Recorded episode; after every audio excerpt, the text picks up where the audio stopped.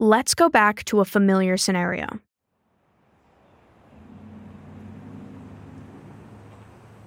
Imagine this it's a not too distant future. It's a humid Tuesday evening. You're hurrying down a crowded sidewalk to catch your train home from the office. The low sun is almost dizzying. Your mind is consumed with thoughts of your latest work projects, making it home on time to take the dog out, and the sweaty shirt sticking to your back underneath your blazer. But then, your foot catches on a curb and you fall onto the sidewalk. You throw out your hands just in time to catch yourself, but a sharp pain mingles with the burn of the asphalt. You blink away the shock to find that you landed palm down on a shard of broken glass. The jagged edge sliced into the heel of your left hand. You scramble to your feet. The cut isn't bleeding much, but you think back to your infectious disease unit in school. Back then, you learned about the danger that infections could pose and the importance of preventative measures like sanitation. You've also been hearing a lot about bacterial infections and superbugs lately on the news, making those lessons all the more salient to you right now. So you squeeze through the crowd, hurry to the nearest public bathroom, and rinse off your injury at the sink. You bundle some toilet paper into your hand and rush back to the train to go home. At home, you refresh your memory on how to properly bandage an injury with ointment and gauze. As you doze off that evening, you try to ignore the momentary twinges of pain. Despite your best efforts, you start to feel strange just a couple days later. When you unwrap the cut on your hand, you find it swollen. It's throbbing and hot to the touch. These look like signs of an infection.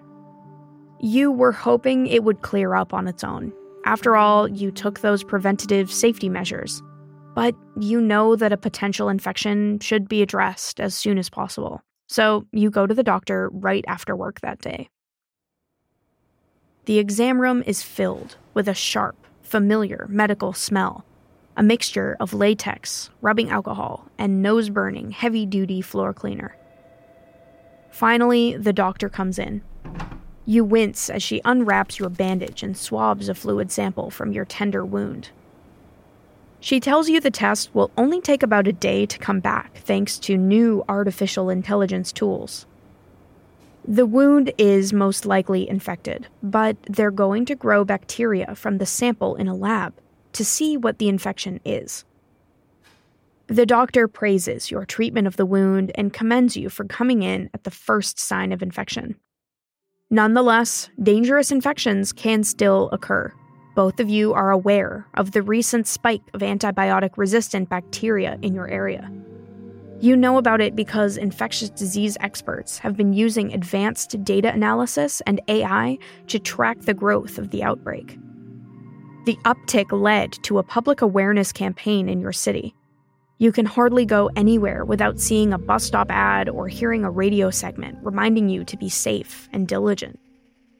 The doctor assures you that most infections are very treatable, and they have new techniques to help with more serious cases.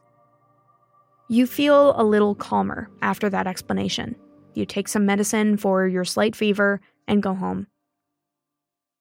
As you wait for the call from your doctor, you notice signs of your infection escalating. Your fever gets a bit worse. The cut on your hand is throbbing and aching constantly. You're glad you already went to the doctor, but you can't help feeling anxious. You take a sick day from work and spend most of it sleeping with a fan pointed directly at your face. You're jolted awake by the harsh buzzing of the phone on your nightstand. When you hear the doctor's voice on the phone, she sounds urgent. She wants you to come back in right away. Back on the cold table of the exam room, your doctor tells you that your infection is caused by MRSA. You recognize the word from the campaign ad you see every day waiting for the train to work. So you know it's a bacterial infection, but you don't know too much beyond that. The doctor starts rattling off an explanation. MRSA is a type of staph infection. It's difficult to treat since it can be resistant to many antibiotics. there are only a small handful of medicines that can treat it. It's lucky that you treated the wound well and came in early. The doctor explains that the lab ran the bacteria they cultured from your wound through a series of tests, assisted by artificial intelligence, that identified the best medicines to use against this bacterial strain. You are prescribed an antibiotic that has been suggested in a clinical decision support system based on your electronic health data. It's a new antibiotic targeting MRSA that was recently discovered with help from machine learning and approved by the FDA. Having an infection is scary, but you know there may be options available.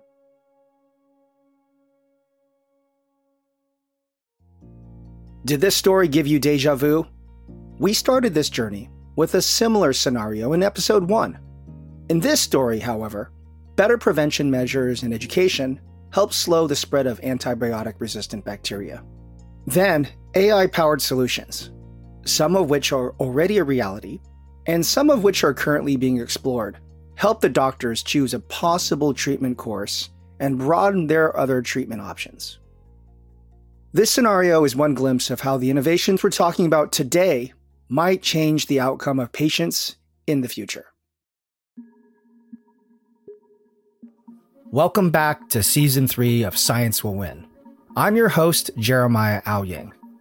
I'm an entrepreneur AI investor, and tech industry analyst. I'm passionate about emerging technologies and the ways that they can shape our world. This season, we're talking about artificial intelligence and how it can help the scientific community overcome one of the greatest challenges facing humanity antimicrobial resistance, or AMR.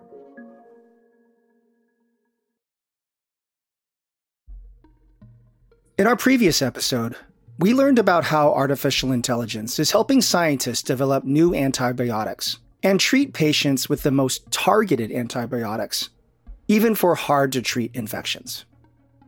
For this final episode, we're looking ahead to the future and getting a glimpse of a potential world in which we stay one step ahead of AMR. We'll talk about the education, stewardship, and policy efforts needed for success in the fight against AMR and we'll explore how AI can empower us in those efforts and enable more effective, accessible, and equitable healthcare. I want to briefly go back in time. Because sometimes, when we're trying to imagine what a different future could look like, it helps to remember things weren't always this way. Back in the 1990s, Dame Sally Davies was working as a physician it was a time when AMR wasn't thought of as the same looming disaster it is today. The microbiologist would say, Well, Sally, this infection the poor patient has got is resistant to drug A, just, and he'd open his cabinet, use drug B, and the patients would get better. Over the course of her decades long career, she's watched as this quickly ballooned into a huge problem. I've never forgotten the six year old who that I looked after with sickle cell anemia, who was sent to school well by his mother in the morning.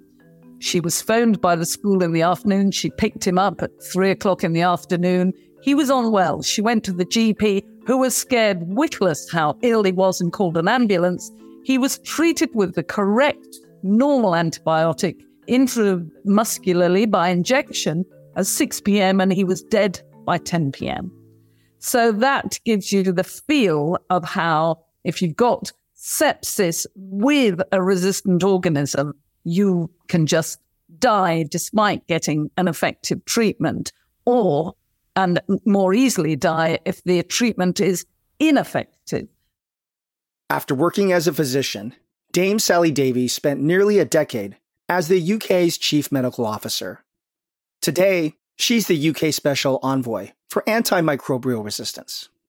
As special envoy on AMR, what I do is work with other countries and around the world, raising awareness and pushing for action on this dreadful existential risk of antimicrobial resistance. As we've explored all season, tackling AMR takes a lot of work. One of the key parts of addressing AMR is closing the education gap on a local, national, and international level. Much of the problem right now is that the public doesn't know about the problem. The first thing that you learn in antimicrobial resistance, I think, is that people are not worried about resistance because they are unaware. That's Daniel Gallego.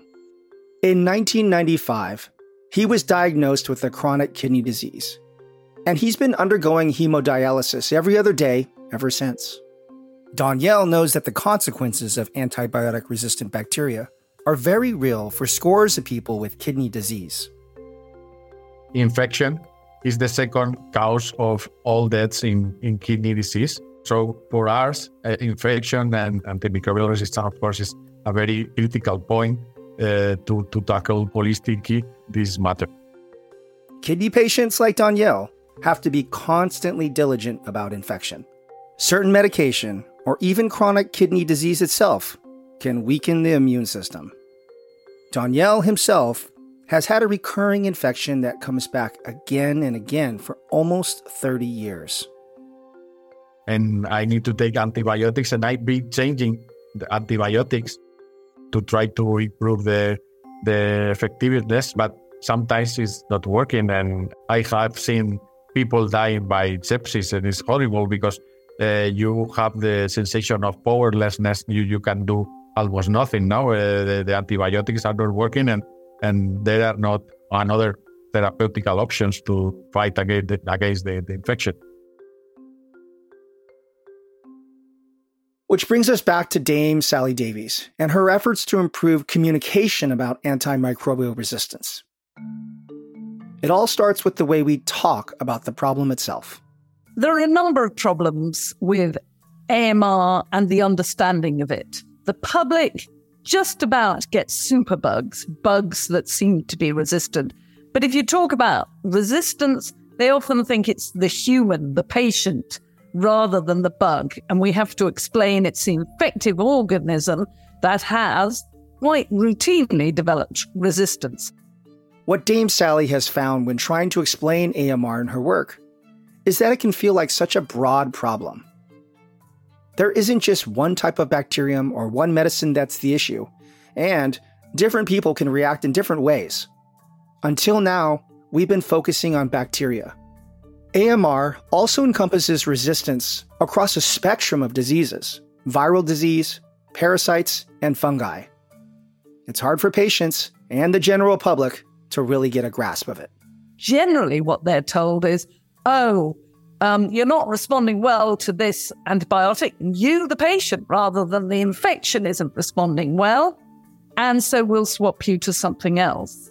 Occasionally, it bubbles over when you get a patient with multi drug resistance infections, and then that can hit the newspapers. But in general, it's not a concept that is discussed with patients and relatives, even after someone has died. So it stays there in the background, never named. The ghost at the feast, you might call it.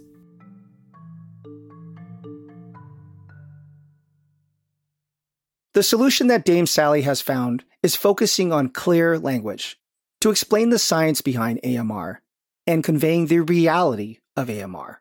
There is potential for artificial intelligence and natural language processing technologies to play a big role in that in the future. We're already seeing evidence of that today.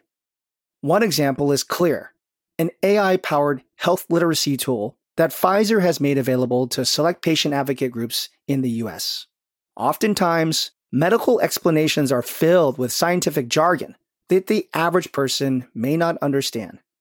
Clear aims to solve that by using AI to analyze the text first. From there, it makes recommendations so that the text is more understandable for patients, while also being accurate. So, in this potential future, we have a better understanding of how AMR works. We're getting educated on the risks and how to minimize its impacts and the public is getting that information in clear, understandable language. But we're not going to simply educate ourselves out of this impending AMR crisis. We will need safe, effective antibiotics to back us up, and artificial intelligence can help us with that too. In episode 3, we talked about the challenges of developing new antibiotics. Bringing a drug through development is a long, complicated, and expensive process. A 2022 study from the World Health Organization found that the cost to develop a new drug ranges from 43 million to 4.2 billion US dollars. And most of that cost comes from the clinical trial phase. We spend so much money in collecting this clinical data. It would be a shame if we don't leverage all of that data to improve medicine, right? And this is, in fact, the most expensive data that we collect today. And, you know, if we don't actually make use of that, you know, w- what are we doing, right? So why are we collecting that data just for that episode to treat the patient? But we should be able to leverage that data more broadly. That's Dr. Subha Madhavan. She's the head of AI and machine learning, quantitative and digital sciences, global biometrics, and data management at Pfizer. I am first and foremost a computational data scientist. And here at Pfizer, I lead a team of data scientists and statisticians who work throughout the continuum of clinical trials to really enable data collection, data analysis, and also reporting of this critical information uh, to regulatory agencies. Lately, Subha and her team have been focused on how AI can make all clinical trials more accessible and efficient at every step in the process, from selecting clinical trial sites to administering medications. At the start, AI can help administrators predict where the next big wave of an infection will hit, and from that, identify the optimal site to set up a clinical trial. The next step is sourcing patients. You, of course, cannot test in billions of people. You know, you want to have enough representation of the broader population that you want to test in your clinical trial.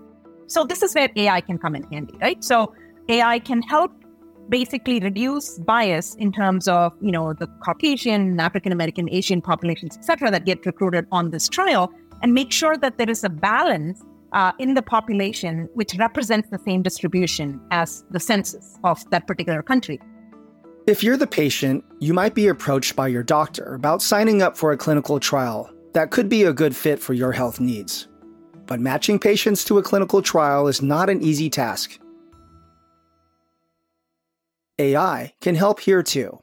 Research registries like PfizerLink, where people can sign up to get involved in clinical research, use artificial intelligence to help match patients' unique health information to a clinical trial that might be right for them these AI driven patient registries can help identify what we call as cohort discovery, can help identify the right cohorts um, for this new antibiotic treatment, for example, right? So if you're resistant to one, what is the right next treatment that you can you can get onto?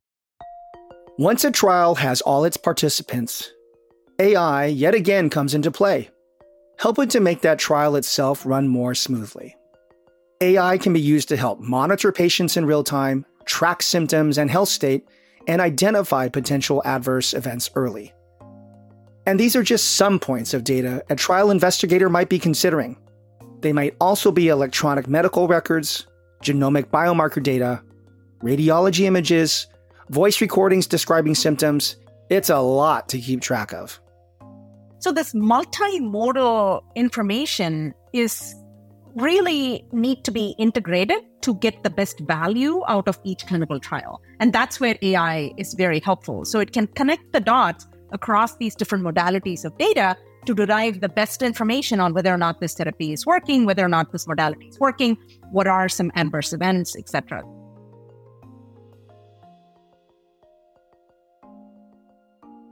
And it's important to explore these different methods of data collection because it can make clinical trials in healthcare more accessible. Using wearables or apps to collect data makes it possible for patients to participate in a trial remotely.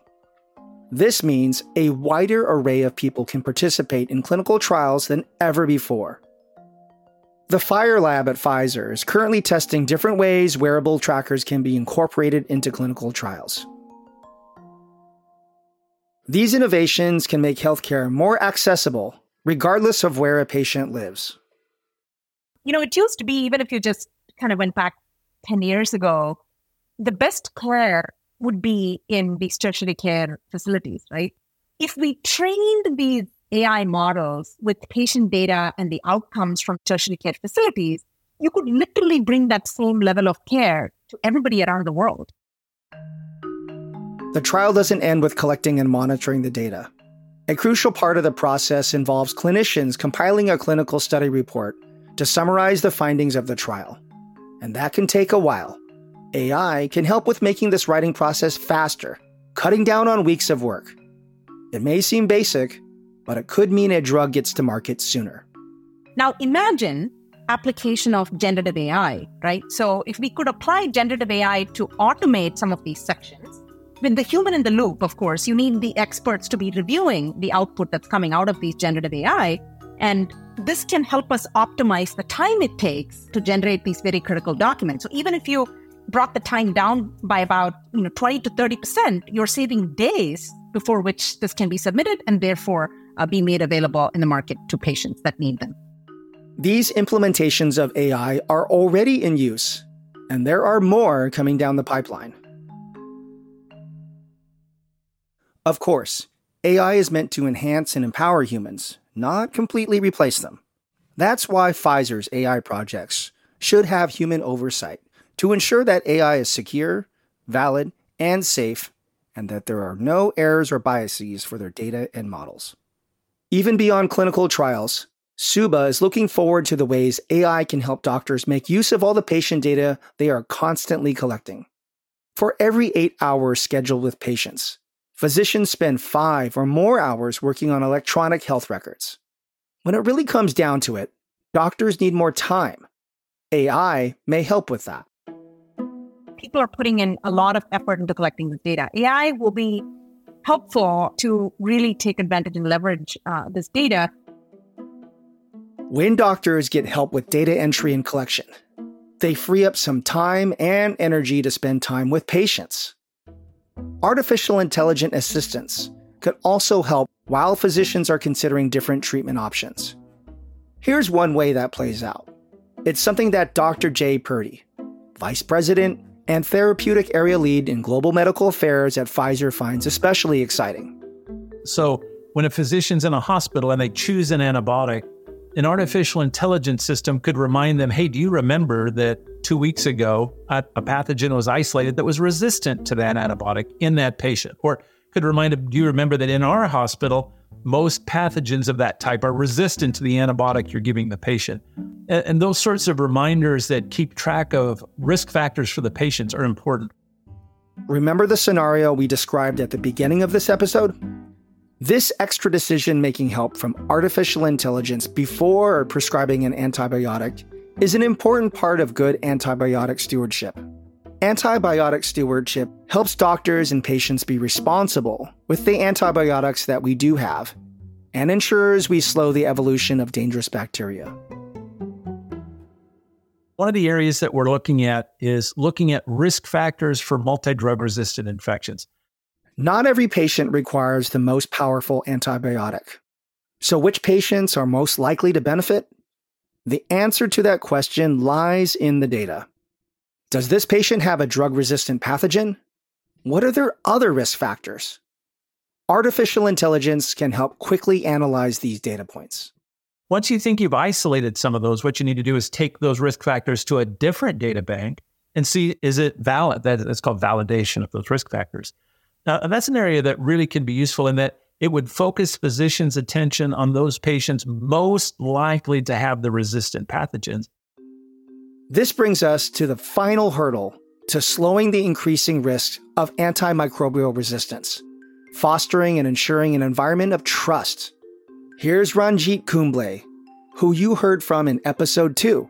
He leads the enterprise data science team at Pfizer Digital people's medical information is it's very very private and personal to them of course and you know the the fear that that information might be used in some identifiable manner that isn't appropriate is i think something that you know causes some degree of concern even though you know the, the, the regulations the safeguards and the ethical frameworks are all there in place to prevent that.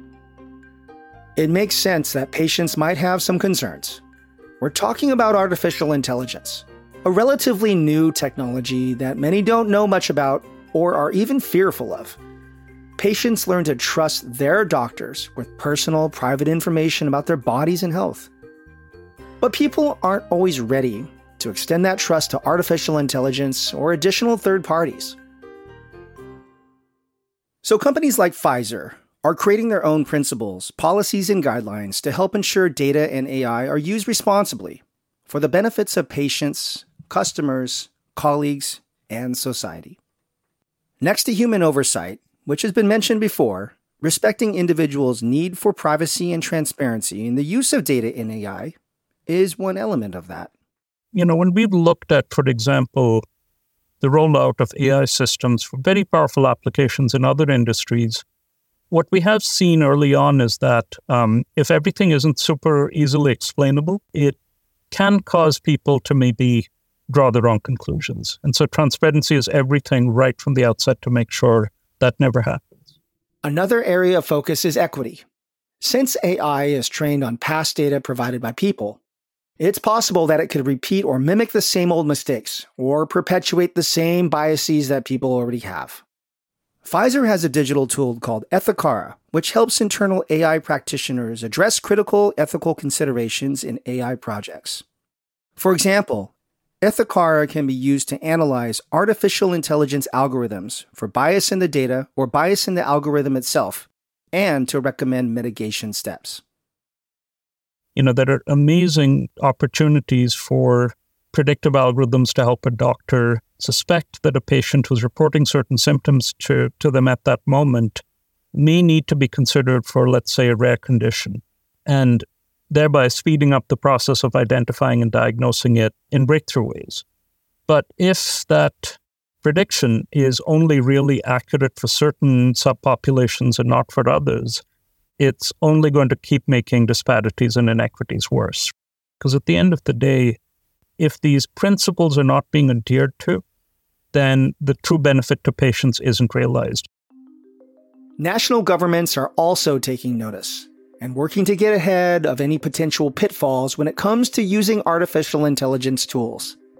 In October 2022, the Biden administration unveiled the White House's blueprint for an AI Bill of Rights. It outlines a set of principles to help responsibly guide the use and design of AI. Also, the EU drafted the AI Act, the world's most far reaching attempt so far to mitigate the potentially harmful effects of artificial intelligence. Creating a common language for responsible AI use could potentially encourage more global collaboration. And that's something Ranjit believes is essential to properly take advantage of the benefits of AI. By collaborating on areas of uh, common need, while ensuring that all regulations are followed at every country's level, we have that opportunity to kind of learn as a whole system without in any way compromising what's required in each in each local environment. If we stay on our current trajectory, the O'Neill report stated that AMR could cause up to 10 million deaths annually by 2050. The impact of unchecked illness could cut over 3 trillion off the global GDP and plunge tens of millions more into poverty. Antimicrobial resistance is already affecting people in low and middle income countries more intensely. In these regions, people are 1.5 times more likely to die of drug resistant infections than people in more wealthy countries. That makes it all the more important to use these AI tools to their fullest today, while keeping an eye on the future. When Dame Sally Davies considers the future of AI and antimicrobial resistance, equity and access is one of her top concerns. So it's not that the rich countries are walking away with the spoils and the new treatments and the innovation. We have to find ways to make them equitably accessible. But we can and we must. Antimicrobial resistance has become a global crisis over the span of a few decades. But what I think is important is to focus on the fact that scientists, doctors, and policymakers working together could just as quickly mobilize and use new technologies and ways of collaborating to help stop this crisis before it boils over. Because we can't solve tomorrow without making big changes today. With that in mind, I'd like to close out our series with one real way that we're already working toward that future change. When we asked Dame Sally about the role technology plays in these efforts, here's what she told us. I think it's very exciting that recently we saw that an antibiotic had been developed using AI technology. What Dame Sally is referring to is a recent study published in the journal Nature Chemical Biology. In it, researchers demonstrated that AI was able to narrow down a potential new antibiotic to treat one type of serious hospital infection. It took the AI just an hour and a half to produce a shortlist. From there, scientists began the testing process and found one that could potentially target one specific type of resistant bacteria. The testing and synthesis process continues. This is just a start, but it's a promising one. As Dame Sally Davies put it, AI is going to play a big role. And that's absolutely great. Bring it on. That's all for this season of Science Will Win. Thank you so much for joining me on this journey. We hope you join us for future seasons. Science Will Win is created by Pfizer and hosted by me, Jeremiah Owyang. It's produced by Wonder Media Network. Please take a minute to rate, review, and follow Science Will Win wherever you get your podcasts. It helps new listeners to find the show. Special thanks to the responsible AI and anti infective teams at Pfizer, and thank you for listening.